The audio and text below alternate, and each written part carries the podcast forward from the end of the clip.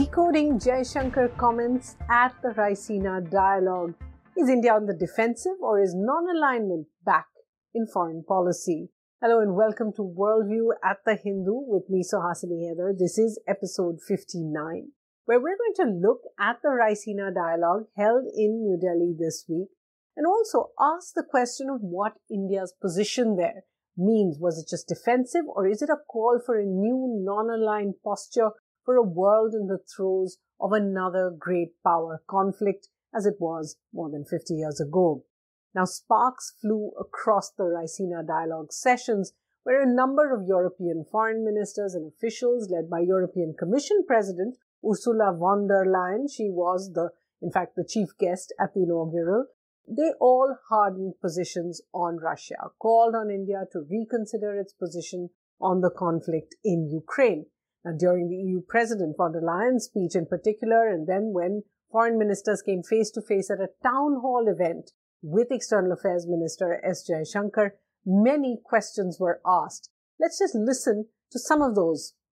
Our response to Russia's aggression today will decide the future of both the international system and the global economy. Will heinous devastation win? Or humanity prevail. Many would say that Russia attacked Ukraine precisely because it's a democracy. How does India, as the world's largest democracy, see its role in defending free societies globally? Can you tell us a little bit the justification of what Russia is doing in uh, Ukraine now, understandably, External Affairs Minister Jaishankar's responses were very sharp. Possibly he's heard many of these questions coming in for the past two months since the conflict began. He himself, remember, had visited Munich and Paris in February and then hosted more than a dozen foreign ministers in Delhi, most of them from the Western Alliance against Russia. And of course, on Worldview, we had covered all of those. In his comments, Jaishankar firstly said India needs no other country's approval. Listen. We have to be confident about who we are. I, I, I think it's better to engage the world on the basis of who we are rather than try and please the world as a pale imitation of what they are. And then Jaishankar also invoked Afghanistan and where the West had gone wrong last year. I remember less than a year ago what happened in Afghanistan, where an entire civil society was thrown under the bus by the world. He then asked where the world was when countries in Asia like China and Pakistan challenged the rules based order. When a rules based order was under challenge in Asia, the advice we got from Europe is do more trade. At least we're not giving you that advice. So clearly, some testy moments there. Now, the Russian war in Ukraine, as we said, is more than two months old now. It still shows no signs of letting up or easing. And as we have dealt with in previous episodes of Worldview, India's position has been fairly clear and it's been repeated in Parliament as well. To begin with, India has continued to abstain at all United Nations and multilateral votes that criticize Russia. In fact, abstain from a vote brought about by Russia. It's also refused to join sanctions by more than 30 countries, including the US, EU, even India's Quad partners, Australia, Japan, and others. Third, it has increased its intake of Russian oil over the last two months, despite the US ban, despite the European calls to cut Russian imports. Fourth, India has discussed with Russia how to build payment mechanisms that subvert or circumvent the sanctions so as to what it calls stabilizes its economic engagement with Russia. And at the same time, India has also continued to call for diplomacy and dialogue, the need to respect sovereignty, and for an immediate end to hostilities. So is this a balancing act? Is this some kind of non-alignment already? Many are really now asking if after eight years in power, the Modi government is re-embracing India's older principles of non-alignment in particular at a time when the world is becoming more and more divided between the US and Europe on one side and Russia and China on the other. Remember the non-aligned movement that came about in 1961 after a conference in Bandung in Indonesia. in 1955 that saw five global leaders. It's interesting, at that time, these were considered five very, very tall leaders at the height of the Cold War, the Cold War between the US and the Soviet Union. Who were the five? There was Prime Minister Nehru, there was President Tito of Yugoslavia, there was President Gamal Abdel Nasser of Egypt, and Nkrumah of Ghana, and President Sukarno of Indonesia, who of course hosted that Bandung conference. Today, the non-aligned movement, or NAM as it was called, has 120 members, or two-thirds of the UN. Even so, it does seem like a relic of the past. Uh, so let's just take a quick look at what are the problems with non-alignment in today's scenario. To begin with, of course, for India, the Modi government has thus far rejected NAM as what it calls a Nehruvian era idea and uses instead terms like strategic autonomy to describe its policies. Also, Prime Minister Modi has not attended a single NAM summit during his tenure. He's become the first full-term PM actually to skip those non-alignment summits, which are normally meant for heads of state or heads of government. He has sent others in his place. Of course, one of the big reasons for non-alignment being put aside is that in the past few years, India has joined multiple groupings that are built around global powers, the Quad around the United States' strategy, and the SCO around Russia and China, of course, which really takes it away from the non-aligned principles. Then, of course, there are India's problems with Pakistan in particular, which is also a non-aligned member, as well as countries like Malaysia and other countries that have been critical of India on human rights violations, on Jammu and Kashmir, the treatment of minorities as well. These have all come up at various fora and India has been uncomfortable with them. And then finally, there's the problem that over the course of all these years, other NAM members like Iran, Cuba, Venezuela remain under heavy sanctions from the West, and India's ties with them are no longer as robust as they used to be.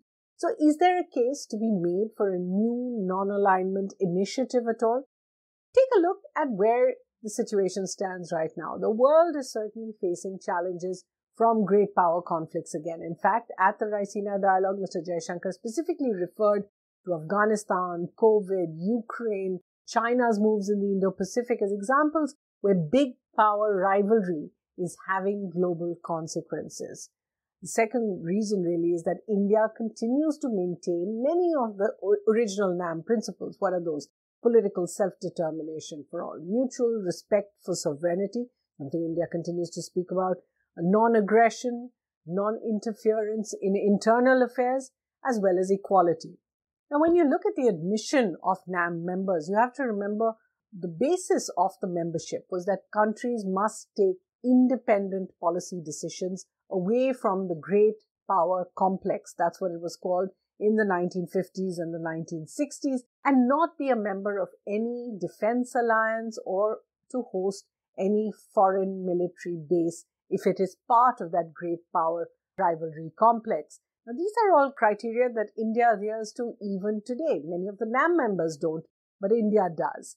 Also, while more than 120 countries did vote to censure Russia at the UN General Assembly, no more than 40 have actually joined the US and EU sanctions.